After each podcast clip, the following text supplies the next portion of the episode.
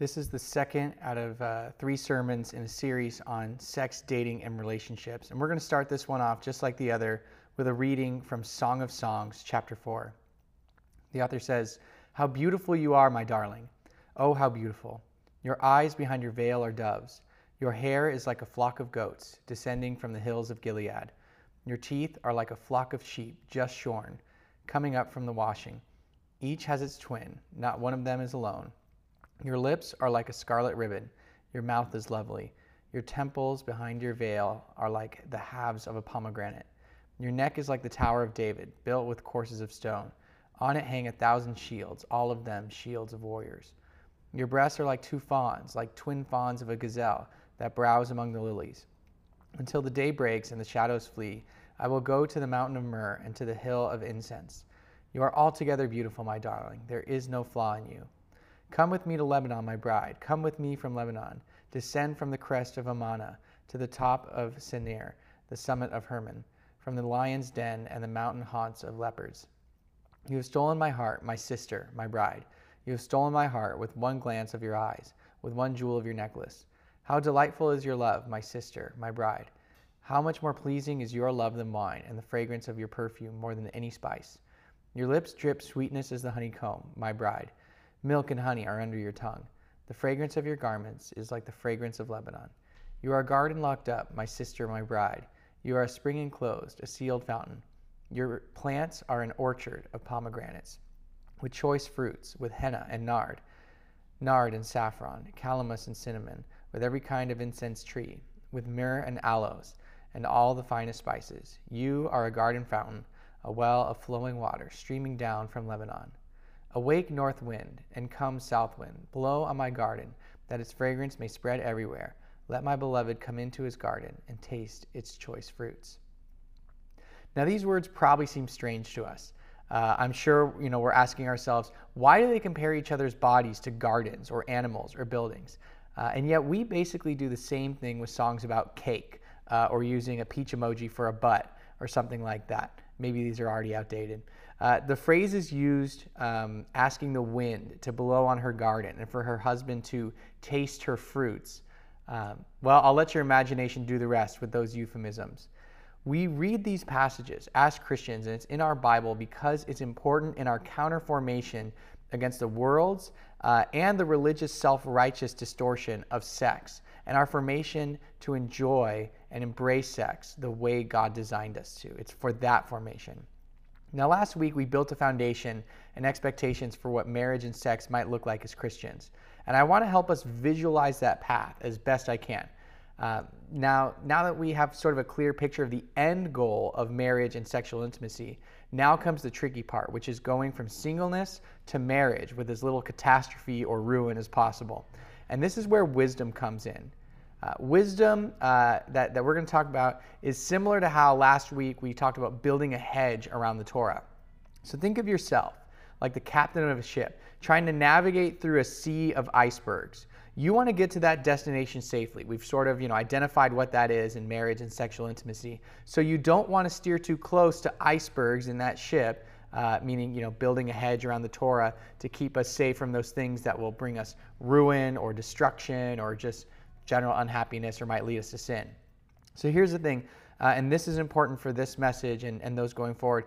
Wisdom is knowing how to navigate well through the things you cannot change. Wisdom is knowing how to navigate well through the things that you cannot change. But the question might be, well, which way do I go? If I know the end goal, what's the proper and the wisest path? And here's the thing, there are many ways to healthy singleness and a healthy marriage. And there are also many ways to run your life aground or sink it by running into sin, danger, and all the things that could lead to ruin.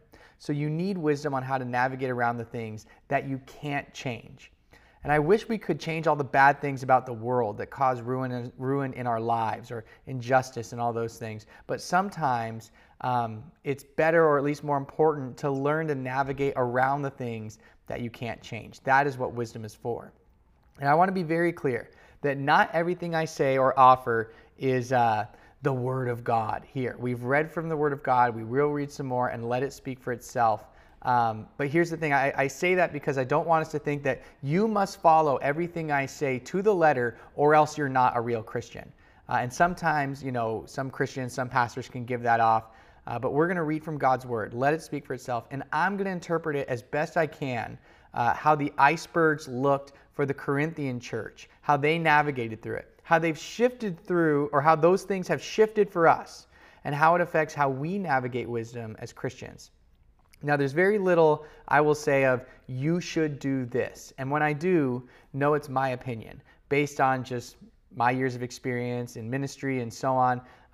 But it might not be the best advice for everyone. Wisdom and how to navigate is going to look different for everyone because there's also different icebergs and different things that can lead us to ruin for each person. But I will say that you can navigate all these different ways. But here's the pros and cons, I might say, or be careful of this. Here's what this can lead to. And the decision is largely up to you on how you are going to navigate dating and sex and relationships in a godly way. So we're also going to read from 1 Corinthians 7, where Paul gives the Corinthian church godly wisdom on how to navigate singleness and marriage. He says this about singleness, and we read part of this last week as well. Now to the unmarried and the widows, I say, it is good for them to stay unmarried as I do. But if they cannot control themselves, they should marry, for it is better to marry than to burn with passion. And later on he says, I would like you to be free from concern. An unmarried man is concerned about the Lord's affairs, how he can please the Lord. But a married man is concerned about the affairs of this world, how he can please his wife, and his interests are divided. An unmarried woman or virgin is concerned about the Lord's affairs. Her aim is to be devoted to the Lord in both body and spirit. But a married woman is concerned about the affairs of this world, how she can please her husband. I'm saying this for your own good, not to restrict you, but that you may live in a right way in undivided devotion to the Lord.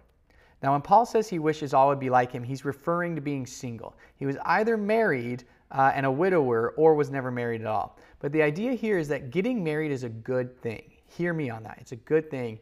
And yet, being single is even better. They can both be good things at the same time. And this can be a difficult idea for our culture and likely was even in Paul's time. We put sex up on a pedestal as this ultimate thing.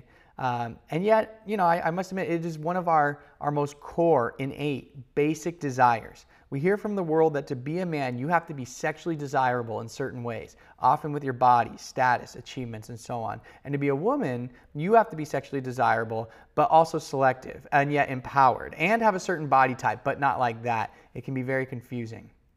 The single person who is content in their singleness isn't concerned with these things I just mentioned. As a married man, I have the advantage in that I can help and counsel others who are married. And yet Paul notes that my interests are divided between my household and the Lord. And it's not a bad thing, but it's not as good in terms of serving the Lord in most cases as being single. And this is going to be incredibly difficult to hear. I know I hated hearing this when I was single, but your singleness is a gift for the time being. Someday you will hopefully have a wonderful, thriving marriage and sex life, yet you'll also long for the days when you are independent and much more carefree. Now, right now, many of you are enjoying that independence and yet also pining and pleading with God as to when the man or woman of your dreams will come into your life. That's why I used to hate when pastors said that, and I may have made some promise myself that I never would, and yet I have some perspective now having been married. So take advantage of it. The woman I dated before I met Gracie, she was still in college while we dated, while I had recently graduated. She wanted to go study abroad, but people asked her, well, what about your boyfriend? How does he feel about that? And so here's the thing I say to those of you who are maybe single or maybe in a similar situation, go study abroad. Go on that missions trip or take a gap year before someone expects you to yield some of that freedom to them. Now, when I heard that she wanted to go, I actually encouraged her and said, don't let our relationship tie you down right now. We can date long distance, and I'll be here when you get back.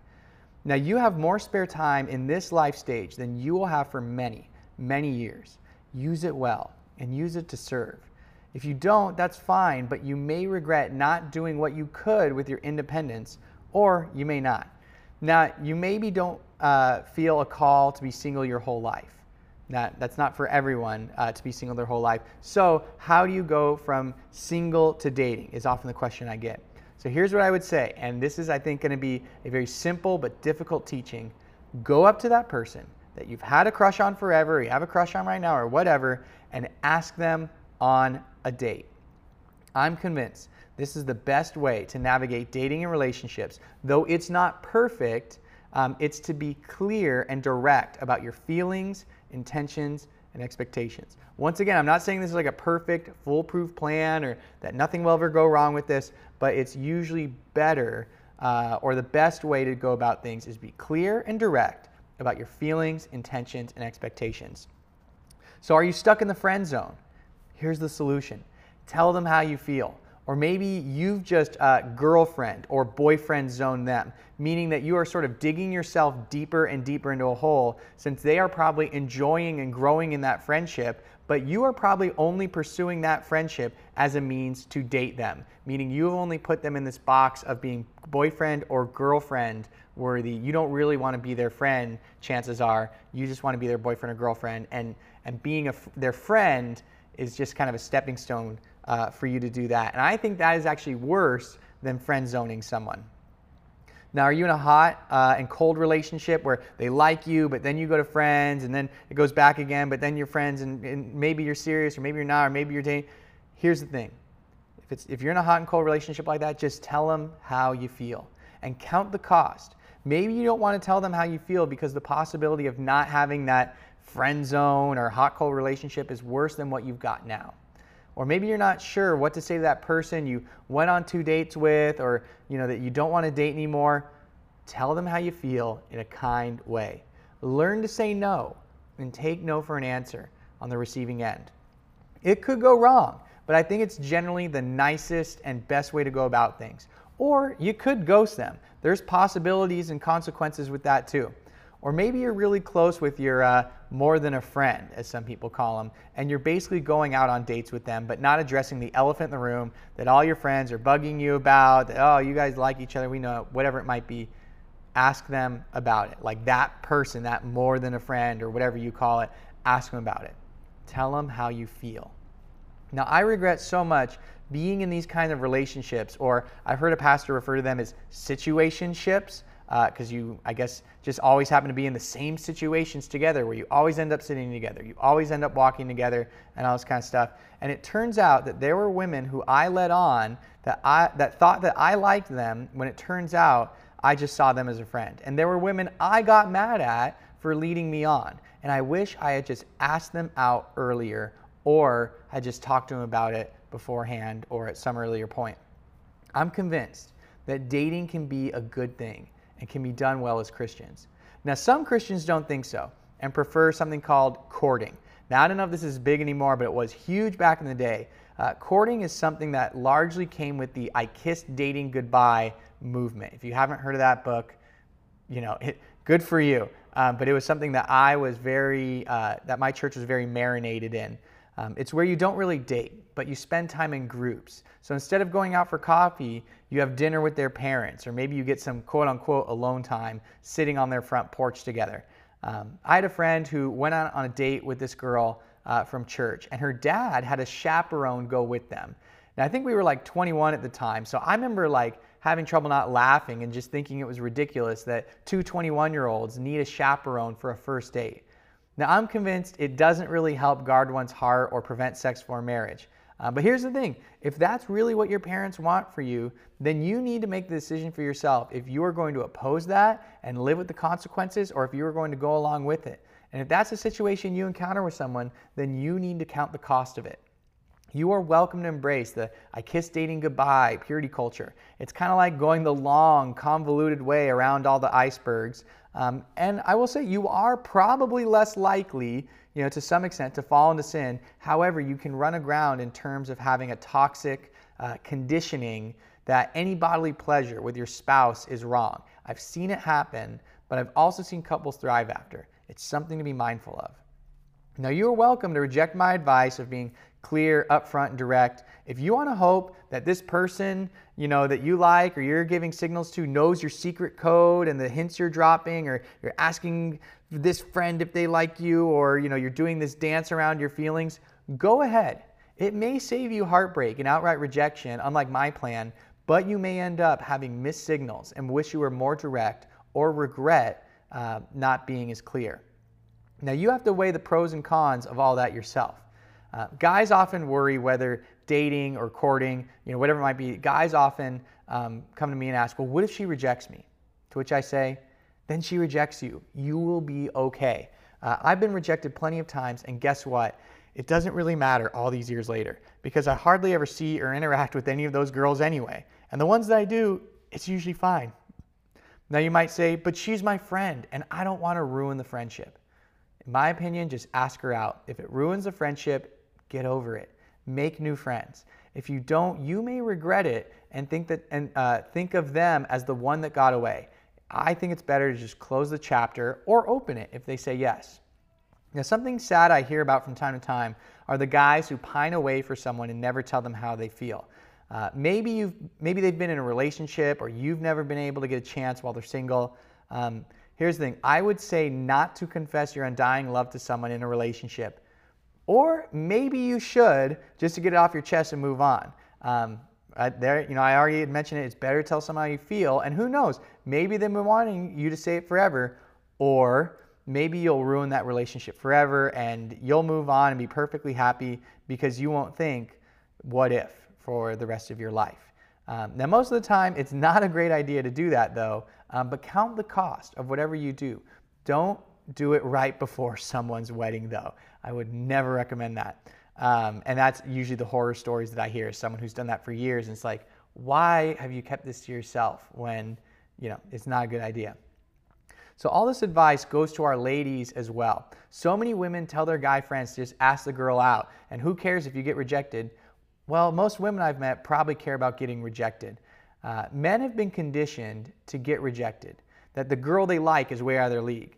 Most women in church have probably been conditioned in some way that they are a prize worth chasing after, which is pretty good, but you shouldn't pursue the boys. You might be told they should pursue you. Now, I've heard about women getting rejected and broken up with who have a very difficult time because they are used to this idea that men are supposed to want them. And sometimes I hear about women rejecting a guy they really like, so he'll keep pursuing her. When he doesn't, the woman often gets confused. And hopefully it's because he doesn't realize you're playing some game or doing this whole dance, and that he actually learned to take no for an answer rather than what, in my opinion, could end up being a creep. Now, all this can be solved, as I said, by telling people how you feel. All this can be solved by telling people how you feel. You know that guy you keep going on casual friend dates with, but all your friends keep asking when you're going to officially start dating, or who you like, but maybe doesn't seem to get all your hints? Tell him, I really like getting to spend time with you, but I want to know where you see us going. If you see me as a friend, or if this is something more, something romantic, whatever it might be. Maybe even tell them, I like you, and I want to be more intentional about dating each other, if that's the way you feel, of course. And men, go up to that girl and say, I like you and want to take you out on a date sometime. Maybe even specify the day and time and activity. That way there's no ambiguity if this is a date or not. I said those exact words to my wife when we were first casually dating. We had our first sort of casual surf date. The feeling of her saying yes and getting excited made all those past rejections more than worth it. She also drove away stoked out of her mind, blasting her favorite song. But Steve, you may say, how do I know she likes me back? I don't want to be a creep and want to know for sure that she'll say yes. And well, it's a good thing that you don't want to be a creep. If you ask clearly and directly and she responds clearly and directly with no, you just leave her alone instead of sending her passive-aggressive or threatening texts, and you should be fine. There is no 100% surefire way, at least none that I know of, or I don't think anyone knows of, there's no 100% surefire way to get a yes. Once my friends in college told me I should ask this girl out, who I'd been spending a lot of time with and had one of those kind of situationships with, I guess. And apparently, we were both super flirtatious, according to all our friends. And they said every girl in the program knew she had a crush on me, and I had to ask her out already. So I did, and she said no, and they were shocked. And here's the thing, I don't know the exact reason why. But maybe, what I've heard as well is that sometimes people like the thought of dating someone, but when the fantasy becomes a reality, reality can be disappointing when compared to the fantasy. So don't get discouraged if it seems foolproof that they'll go out with you and you still get rejected or something like that. Now, some guys put out materials on basically how to scam and trick and nag women into going out with you. It usually doesn't work, and it's creepy and detrimental to dating culture. It's essentially a win for the man and a loss for the woman because she gets fooled into dating some dingus who listens to pickup line gurus. Now, the goal in dating should always be a win-win. It's men becoming the men women want and women becoming the women that men want. For men and women, if you want to elevate your chances, maybe here's some things you can be working on. You don't have to look like Arnold Schwarzenegger, or a Victoria's Secret model or something like that, but it's good to work on your health and fitness. And you don't have to be uber rich, but having a job and/or like a career path is a good thing. You don't have to look like, once again, a GQ model or a Victoria's Secret model, but a decent wardrobe of well-fitted adult clothes and being decently groomed can go a long way. Here's the thing. Don't play games. You also don't have to lay aside all your hopes and dreams for the first person that makes you feel loved. Be secure in yourself. Self-confidence can go a long way. So hopefully, maybe now you're at the point where they say yes. Okay, you finally took that advice, you told them how you feel, and now you're on a date. So I was taught something slightly detrimental at my home church. I was told that I should ask her out, pick her up in my car, bring flowers, wear a suit, knock on the door, shake her dad's hand, open her doors, pull out her chairs, go to a restaurant, all that kind of stuff. And here's the thing, it's not necessarily a bad thing, but it creates an unrealistic expectation. What if I don't have a car? Am I less of a man for taking the bus or walking?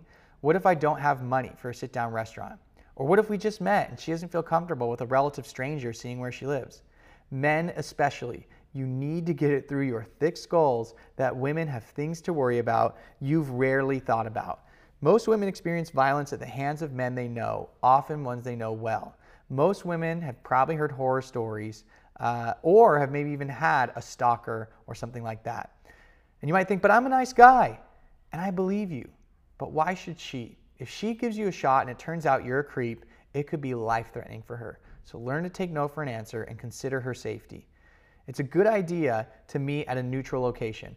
It's also fine to do low-key stuff like a coffee date or something on your college campus where there are plenty of witnesses. If she really wants all that other stuff I mentioned, that's fine. It's also fine, ladies, if you don't want that for your safety. Even paying for a meal might not be the most gentlemanly thing to do. Some men expect something in return for paying for a meal, usually something sexual. So if she wants to split the bill, let her. If she's fine with you paying, go for it. You're no less of a man or a woman for doing so. Now, some guys get this idea in their head, and women can as well, that women just want a nice guy or that guys just want a nice girl. Avoid the nice guy and nice girl stuff like the plague. Flee from it. I can't stress this enough. This is very important. People are not vending machines that you put nice tokens into and then they dispense love or sex in return. Don't do generous or nice things expecting something physical or some kind of commitment in return. The same goes for women as well. Just because you're super Christian and nice and modest doesn't mean all those women don't deserve the men they have and somehow you do. So maybe date one goes great. You avoid all the pitfalls I just mentioned, and hormones and pheromones are swirling, so you go on date number 2, 3, maybe even date number 4. It is my opinion that around date 3 or 4, or 1 to 1.5 months into dating, you should have another intentional, direct conversation where you say, I really like you and I want to keep seeing you like this. I wanted to be clear that our relationship, I see our relationship potentially going somewhere, and I didn't want to leave you in the dark about how I see or define our relationship. I see you as my boyfriend or girlfriend. Now, maybe they feel the exact same way and everything goes smooth. Maybe they don't feel that way and they need more time. It's up to you to figure out where to go from there. Maybe they don't feel that way and just like non-committed dating or whatever it might be, you need to be clear with each other what you expect and want and see if those things line up. And you don't have to do it the way I described or in that timeline. That's just what I've seen work, but it's different and works. And if it works for you, go for it. Now, everyone's going to be different. Gracie and I weren't totally aligned on all our timelines. Often I was the one who was quicker with the DTR and engagement and stuff like that, DTR being define the relationship talk. She needed more time, and I had to consider whether I was willing to be patient with her and her timeline and hers with mine. Now, don't get bogged down too much with the rules of dating and all that stuff. So at this point, we're going to leave off sort of on this DTR conversation. Next week, we're going to look at conversations to have when you're sort of past the DTR and looking towards engagement and marriage. But here's the big things as we finish this week. Be clear and direct. Tell people how you feel. Learn to say yes or say no and to take no for an answer. And people are not vending machines that you put nice tokens into who then dispense sex or affection in return. And also remember that singleness is a good thing. You'll never be 100% ready for dating or marriage or kids, but that doesn't mean you shouldn't go for it. You're worth someone, although not everyone's, time and attention. Your safety matters, and love is a feeling helpful as a relationship's foundation and a choice that you and I have to make daily.